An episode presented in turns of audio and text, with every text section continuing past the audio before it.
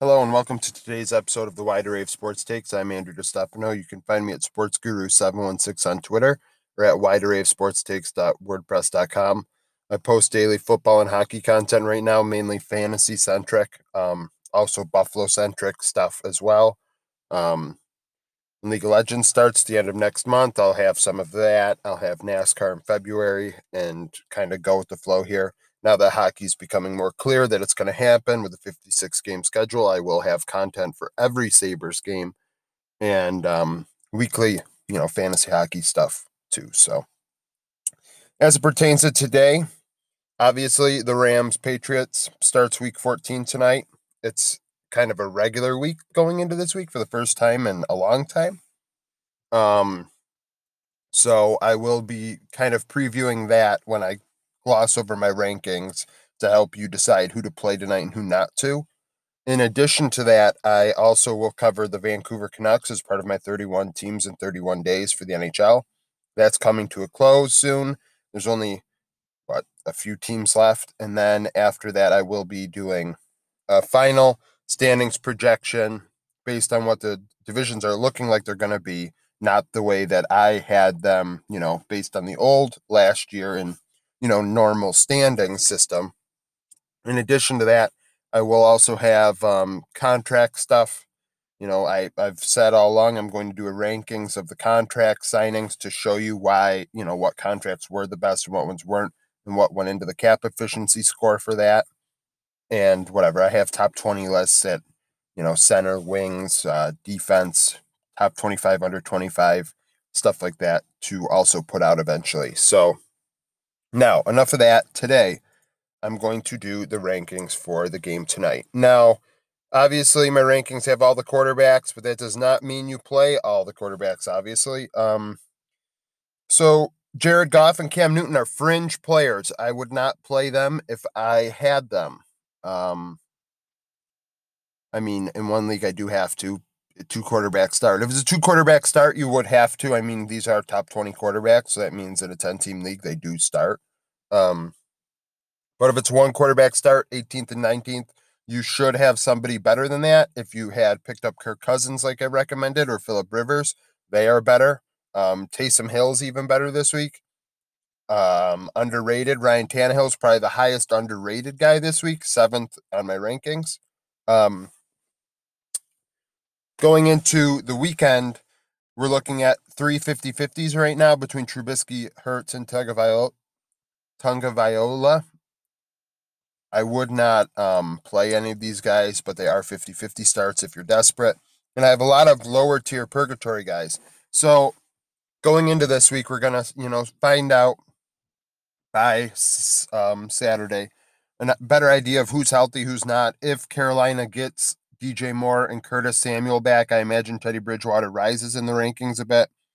And, maybe Andy Dalton comes up a little bit because, we really don't know a lot about Dallas right now because they played 2 days ago and things of that nature.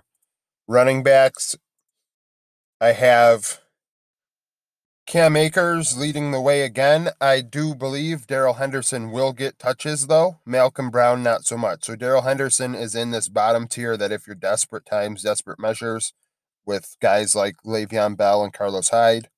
But Cam Akers I would have as a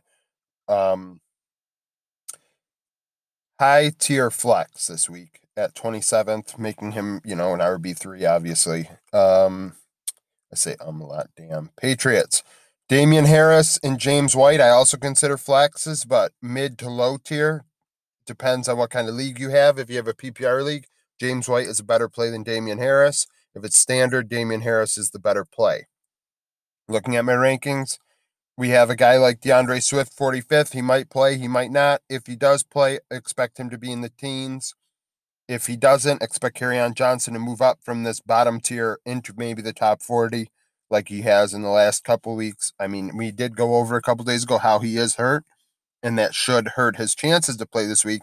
But if DeAndre Swift can't play, they might try and force Kerryon Johnson to play again.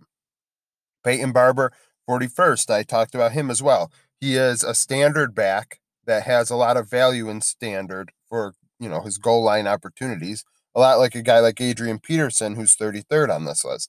They're just, you know, they're not overly great at, you know, efficiency, but they do maybe get a touchdown here or there. And that is worth, you know, a lot of points. I mean, you had a touchdown, all of a sudden a player that was 5 or 6 points for the day is going to be 12, 13, and that's a solid flex play. Wide receivers for tonight. Woods is a wide receiver 2, and Cooper Kupp I would have as a high tier flex to a wide receiver 3, depending on what kind of league you're in. I know in the one league I'm in, he's going to be a wide receiver 3. When I have a guy like Devontae Parker as a flex instead, I do not believe you should commit your flex this early in the week. So I guess when I really think about it, circling back to Harris and Akers and White, I almost would say put them as your running back 2. Don't commit your flex too early, given that, you know, you don't know what injuries are going to happen, what COVID situations are going to be like, and you may need that flex come, you know, Sunday. So definitely play these guys in your running back 2 slots. Play these wide receivers in your 1, 2, 3 wide receiver slots, Woods and Kupp. You know, Jacoby Myers I don't have highly right now, 49th. He had a couple good weeks, but ever since Cam Newton took that hit a few weeks ago, he hasn't been the same quarterback, and even last week he barely threw the ball at all, and it's not good in New England when it comes to wide receivers. I mean, even if Julian Edelman comes back, I don't think he moves above top 40 despite his potential. I mean, weekly, obviously he's older, so he doesn't have potential athletically or skill-wise beyond this point, but touches, he has a lot of potential. And finally, tight ends. New England really doesn't have a tight end that impacts the game too much, so if there is a tight end that scores tonight, it's not predictable, that's for sure. So Tyler Higbee I have in the 50-50 range at 20th. You can do a heck of a lot better. Even Cole Kmet is better. Tyler Eifert's probably available. You know, this is just kind of going lightly over this. I mean, Saturday I'm going to have in my Pick Your Poison a couple tight ends that have really good matchups that aren't in the elite, you know, 6 or 7 here that you might have a good opportunity to pick up out of free agency that you could start right away and, you know, get expected points, 8 to 10 points. Now, with that, I go to my Vancouver Canucks page here. As I always say, my rankings and everything are on my WordPress. My links are posted on Twitter. You can just click on them and it'll take you to the article. My rankings takes you to a hub page. The hub page, then you can go to quarterback, running back, or whatever you want to do. Now, Vancouver Canucks. I have 15th out of 31st. They are a wild card team in both situations. When it comes to divisions, old system, they're wild card. Current system, they're wild card. I don't think they're much better than 15th right now. They didn't add much outside of Braden Holtby and trading for Nate Schmidt. Now, those are two solid players, don't get me wrong, and I have them 13th overall for cap efficiency, the Holtby contract being the only one listed here. This actually will change. It'll actually change today because Julian Chatfield got signed as an RFA today. But it might be if it's a two-way contract, it doesn't affect it. I only do one-way contracts. Two-way contracts are a mess. These AHLers barely play, and they don't count against the salary cap. So, depth chart for the Vancouver Canucks. It's pretty set at forward. Like I said, I mean, they added Jace Howerluck, too. He's a two-way contract, and I would consider him their top left winger down in the minors. They really don't have much to be thrilled about. I mean, if that's not weird to say about this team, obviously Pettersson is great, Besser's great, and Miller, and Bo Horvat. But after that, you know, a guy like Tanner Pearson, mid-6, he fits there. Jake Virtanen, they're hoping that he does well. Brandon Sutter, you know, Brandon Sutter has always been a bottom 6 center. Adam Gaudet's going to be that. Jay Beagle's going to be that. And Beagle and Erickson and Roussel are all like almost negative impacts to this team, in my opinion. I mean, Beagle got paid a lot of money after his play with the Capitals, doing a great job on the penalty kill and being a shutdown center, but here he does not provide the same amount of oomph that he did in Washington, and for the money, it's not really that great. And to replace these guys, they don't have much. I mean, Tyler Mott is not very great. McEwen is okay. I mean, and then they have a college free agent here, Justin Bailey. I mean, and even Hauerluck. Like, these guys are not world beaters. Like, if they suffer an injury to this top six, I don't know what they do. I mean, they drop. Like, 15th, I think, is the max. Their strong suit is in net.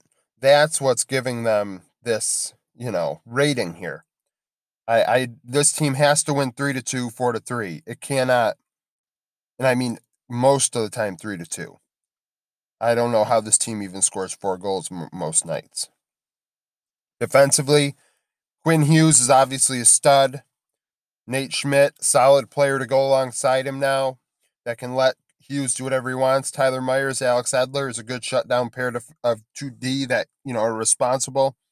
But then after that, you can move Jordy Ben to the right side in place of Chatfield, and I mean, that is more than fair. But given, like I said yesterday, with the depth chart and the way I have it, I go off a cap friendly if it's lefty or righty, and Yolevi is their third best left defenseman. I think he's better than Jordy Ben. I mean, I could see them putting Jordy Ben on the right side with him and putting Chatfield as the 7th defenseman, or Ashton Sutner, or Rafferty. I mean, Rafferty's down in the minors, and I mean, I think he's limited. Like, I don't think they have a lot down there defensively either, at the AHL level. Like, they may have a prospect coming in this year, but nobody with AHL experience that they can say, okay, you have pro experience, we can call you up this year if Edler goes down. God forbid Quinn Hughes goes down. I mean, this team will be in shambles on defense. I mean, it'll be absolutely awful. They can't lose a guy like Hughes, and they can't lose a guy like their top 4 forwards. So this team is like, it's 15th, but that's 100% healthy. But every team I've done is based on 100% health when it comes to their projected finish. It's just a matter of how much can they withstand. I mean, I talk about a team like Toronto yesterday.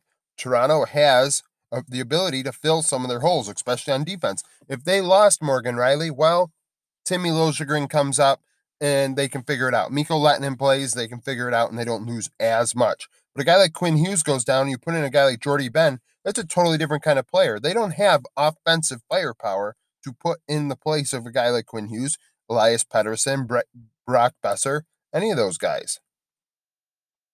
Goalie-wise, I mean, obviously they added Holtby, and they have Thatcher Demko. They added Holtby so they don't have to put Demko out for expansion to Seattle. Smart move by them, thinking ahead. This goalie tandem is going to be what carries them. And those few players I mentioned. Michael DiPietro is a very young prospect that they have in the minors as well, that they spent a high pick on. And going forward after this season, I expect Demko and DiPietro to be the two guys. So Vancouver leaves a lot left on the table. I don't think they're one of the most fragile teams in the league when it comes to this overall ranking here. I think that they could, with 1 or 2 injuries, with COVID going on, one player gets COVID, they lose a couple guys to COVID for a week or so, this team is off the rails. It doesn't recover. So the Vancouver Canucks, I have 15th out of 31 teams, and as a wild card team. Now, with that, I hope you enjoyed today's podcast. Tomorrow, I intend on doing the Vegas Golden Knights from at 31 and 31. I'll briefly talk about the football game from last night and the fantasy impacts from it. I did say earlier in the week I will update my injury report, especially in the cases of Dallas and Baltimore, given that they played on Tuesday. And we'll have a clearer picture tomorrow, and we'll have a clearer picture on guys like DeAndre Swift. And, so hopefully you enjoyed today's episode of the Wide Array of Sports Takes. I'm Andrew DeStefano at SportsGuru716 on Twitter. And all my links to all my posts that I go over on this podcast are on my Twitter. So thank you for listening, and I hope you come back tomorrow for more content.